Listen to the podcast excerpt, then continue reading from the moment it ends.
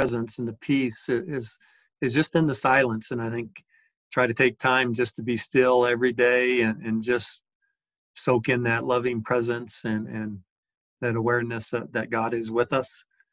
And um, I did want to share a, before we we share a little bit here with one another, uh, just a few quotes um, from Mother Teresa, who, I thought was so incredible the way that she loved people. And she um, she said, "What can we do to promote world peace?" It's maybe been on our on our minds a lot. so she said, "What can we do to promote world peace?" And she said, "Go home and love your family." go home and, and love your neighbor. and it just seems so simple, but also just so deep at the same time. Just love the people that we are with. Um, and then she also said, Jesus said to love one another. He didn't say to love the whole world. In that we break it down to a smaller part, that we are just called to love the person next to us, our, our next door neighbor. And we don't have to get so wrapped up in all the these complex problems. Just love the person right next to us there. And she also said it's not about how much we do, but about how much we love we put into what we do. She goes, that's what counts. It's not about how much we do, but about how much love we put in to what we do. And so whether it's mowing a yard or fixing a meal or taking out the trash, washing the dishes, saying hello to someone, how much love did we put in to what we do? And then she said, when we know how much God is in love with us, then we can only live our lives radiating that love. When we know how much God is in love with us, then we can only live our lives radiating that love. And so uh, the present company excluded here, uh, I was just going to open it up if you could raise your hand. just uh, maybe one of those moments that, that kind of changed your life or, or just warmed your heart where you felt deeply loved and, and it just made a difference. It gave you the strength to, to get out of bed or, or to go through the day or just to see that light again. Uh, so anyone have a one of those moments? And uh, the the question I was asking myself is, how do we know that we are loved? Because we we hear that, especially if you go into church, that God loves us all the time. So how do we know we are loved? How do we know that that God loves us? And that is what God is. That God is love. There are probably more ways than we can count uh, to discover or to experience that love, that, that to know that we are valued, that we have dignity and worth, that we are forgiven, that we are restored. And for me, that's the ultimate question in life is, is just discovering that deep presence and, and that that we're okay, that we're valued, that we are forgiven and, and we are appreciated. And I shared last night even just something simple as like walking through those uh, aspen groves and the in the trees and the fir trees and it, kind of to borrow the uh, expression from Emily Dickinson that there's a certain slant of light. And the sun was setting and it was just glowing on the on the aspen trees and just this brilliant brilliant yellow and gold and, and all the hues. And it, it's hard to describe other than just a felt presence with the birds chattering and, and, the stream moving along the, the canyon floor there. There was just a, a quiet stillness and, and just a, that felt presence it's almost like this all this beauty was just a gift just for me. And, and it's it's not exclusive though that it's available to all of us. And it's just a, a wonderful feeling. And, and i remember in high school um, had an old coach, uh, Coach Ard, and he wasn't the most dynamic coach. Probably he was the least dynamic coach of, of all of our coaches, matter of fact. and, I and I can remember just having a, a really rough day. And after practice, and he only did this one time. I was sitting outside of our field house, and he just came and he sat down beside me, and he just put his arm around me and just said, It's going to be okay. And he just had this peaceful presence about him. And just him showing me that that that kindness and that tenderness, it just meant the world to me. And, and I still remember it all these years later. and He only did it one time, just letting me know that things were going to be okay. And and he was with me as well. And those little moments can can really make a difference. And I remember my uh, maternal grandmother. She was a, a librarian, a school librarian, just a wonderful person. And she shared her her love of books with me and all of us grandkids. And it was always uh, a special thing. She would send us books in the mail. We got books from grandma. And uh, it was just special. And, and she'd never tell us why to read that book, but we just knew it had an important message in there that she wanted to share with us. And I lived in Wichita where, where she lived for a year. And I remember she, my grandmother always went to church. Every time that door was open, she was there. And there wasn't one time that she asked me to go to church with her. But I always went to church with her anyway because I wanted to be like her. so whatever she had, I wanted. And so I, I kind of followed her around and, and kind of did what she did. And she worked for a place called Noah's Ark where they had all these gifts from around the world. And she worked in that shop. And, and just her circle of friends was so wide and, and varied. And she just modeled that love, but she never imposed her will or her beliefs on me. She just fully accepted me and just encouraged me to, to explore my thoughts and my ideas and my faith and and I just learned so much from her as well. And so when I was thinking about this question about how do we know we are loved, how do we know that God is love? and For me, at least, the, the people in the places and, and the churches that I have fallen in love with, one thing they always had in common is they never imposed their will on me. They always gave me lots of, of space to, to roam and to think and, and to explore. And they were always very, very patient with me and, and very forgiving. And they never imposed their will on me. And that's why I just love that little snippet of a verse in First Corinthians 13 that love does not insist on its own will. And I can think about disagreements and struggles I've had, and quite often it, it comes up when I I'm trying to impose my will or what I think is right on someone, and it's really tough to to not do that because we have our views, but just to let things be, and maybe try to love first, and then we can discuss how we're going to go about something second. But if we love like Christ, we don't impose our will on people. We don't impose our our beliefs on people as well. And um, for several years, we we've taken a lot of groups of kids on this on this. They don't even call it a mission work; they call it service work. The Sierra Service Project. I'm looking at Kim and Philip. Both of you went on a couple of these trips as well. but they're very intentional in calling it SSP uh, service projects because they didn't like the implications of mission work. And they talked to the kids about this too. Like when you're on a mission, you're trying to convert someone, you're trying to get someone into your faith or in your church. And they said, well, that's not what we're doing. This is service work. We're just here to to love the people and to help them out with projects around the house. It, it's a service. It's a way for us to learn to love people. So at SSP, we we paint houses, we build ramps for the elderly or the disabled, we repair roofs, and we do all this in underserved areas. And we never, even though it's organized by the church, the Methodist Church, we never talk about our faith to the people we are serving unless they happen to ask us a question.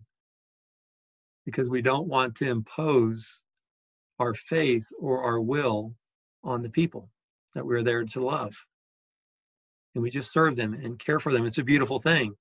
but at the same time, you know, when we meet in the morning and meet in the evenings, we're, we're always talking about God and singing faith songs of faith, and we're feeding one another, but we don't impose our beliefs on anyone else. In St. Francis of Assisi, he said, Preach the gospel always, and when necessary, use words. And he was saying, just, just love people. If you love people, that is what the gospel is all about. And we try to, at SSP, what they're hoping is that the children or the young kids and, and the counselors that that we will put a great deal of love into the projects we're doing, whether we're building that deck, repairing that roof, or you know, painting that house, that will put a great deal of love into what we do. Mother Teresa said it's not about how much we do, but about how much love we put into what we do that counts. And just think about all the different things we do throughout the day uh, we just get really busy and quite often at least i don't really think about what i'm doing.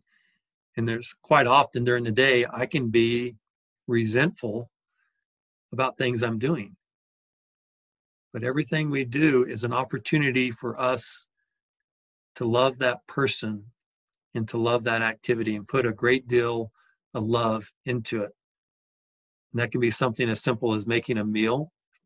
Are we praying for the for the person that's going to be eating that meal, praying for ourselves. We could be mowing a yard. Are we mowing that yard with a great deal of love and, and thinking about making the neighborhood beautiful and caring for it? Everything we do, do we do it with love?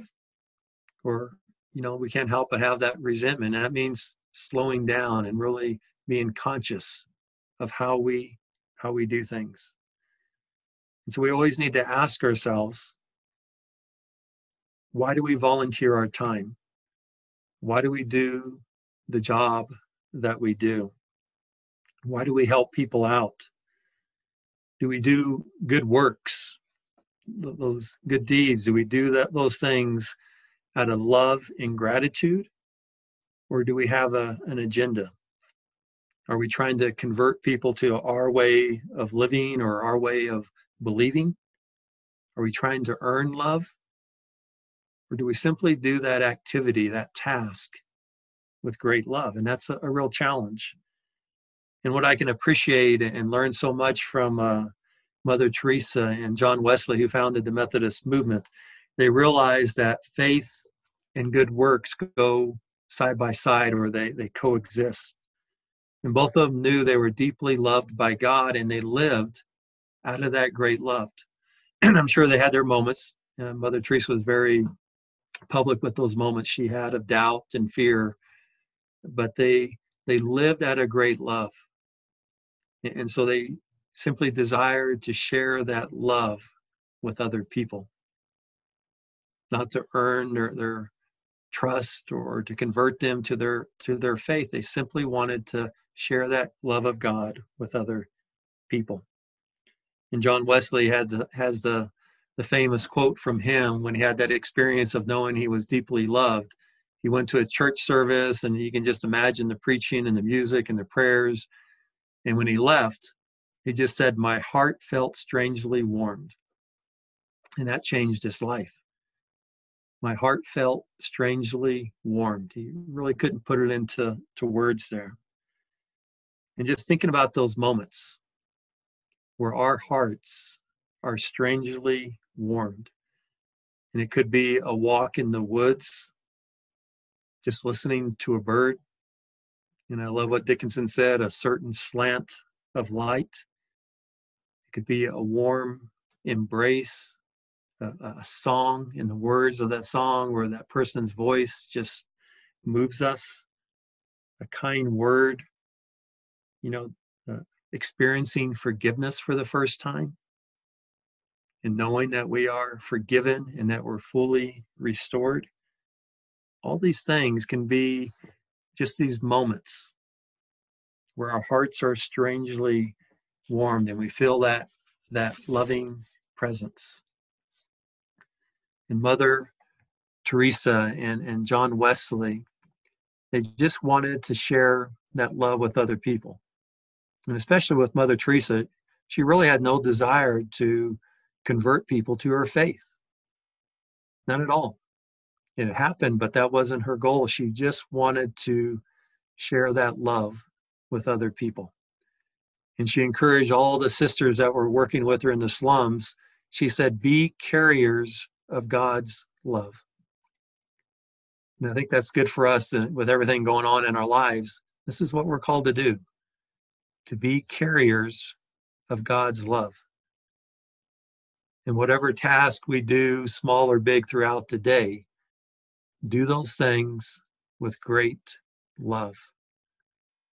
Being attentive and being patient and not imposing our will on other people, but being carriers of God's love. And Mother Teresa, she was actually kind of like a school principal for many, many years, and she felt called to do something different. And she left this very secure position uh, working in the schools and she asked for permission just to go move to the slums of Calcutta in India there.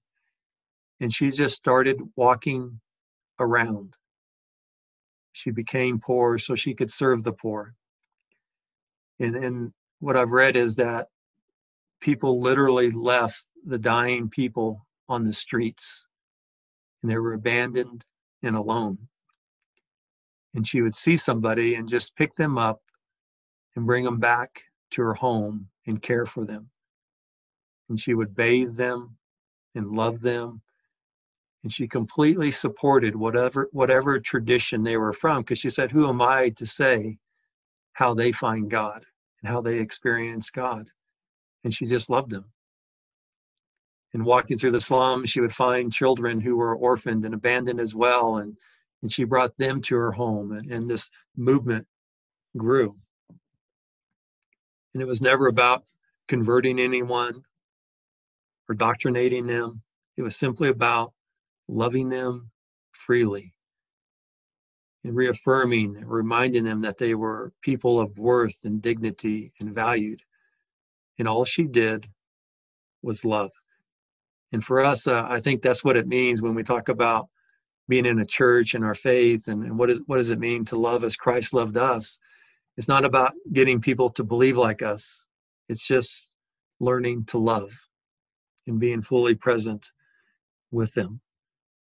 And this is what Teresa, Mother Teresa did, just one person at a time. She loved each person and valued who they were. And probably one of her more famous quotes is uh, We cannot do great things, but we can do small, random acts of kindness with great love. And Jesus said to love one another. He didn't say we had to love the whole world, but we can love the person next to us. We can love our neighbor. We can love the, the clerk at the grocery store. We can love each person that we encounter every day. Especially during this political season with all the debates and divisiveness, uh, we sometimes forget this is what the answer is it, it's to love and to care for one another. So, what do we do and where do we start? And to quote Mother Teresa again, if you want to change the world, go home and love your family. If we want to change the world, love our next door neighbor, whoever that may be. Love creation. And Shane Claiborne, he says, I truly believe that we can overwhelm the darkness of this world by shining something brighter and more beautiful. And that is God's grace and God's love moving through us. And so it's easy for us to feel just completely overwhelmed. But we can love one person at a time. And so I'd encourage myself and, and all of us this week what if we were just fully present to one person for five or 10 minutes this week? We didn't have anywhere else to go, we don't have an agenda, and we were just fully present to that person for five or 10 minutes and just love them. Listen to them, hear their story, and being present with them. Because we can all be carriers of God's love. Amen.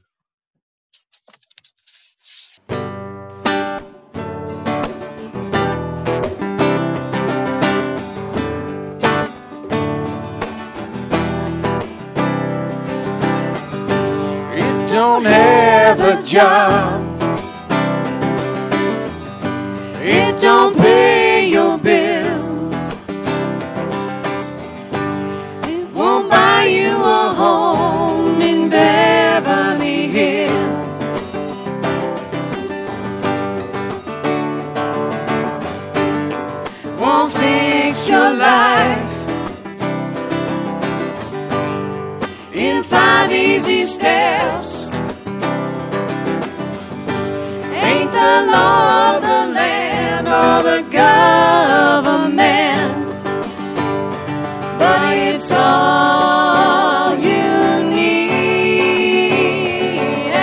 Love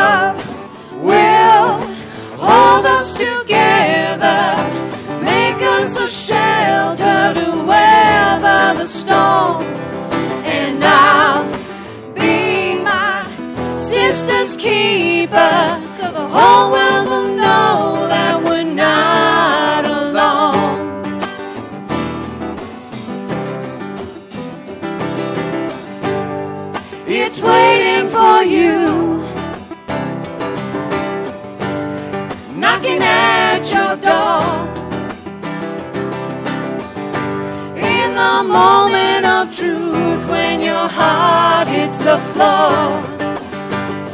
And you're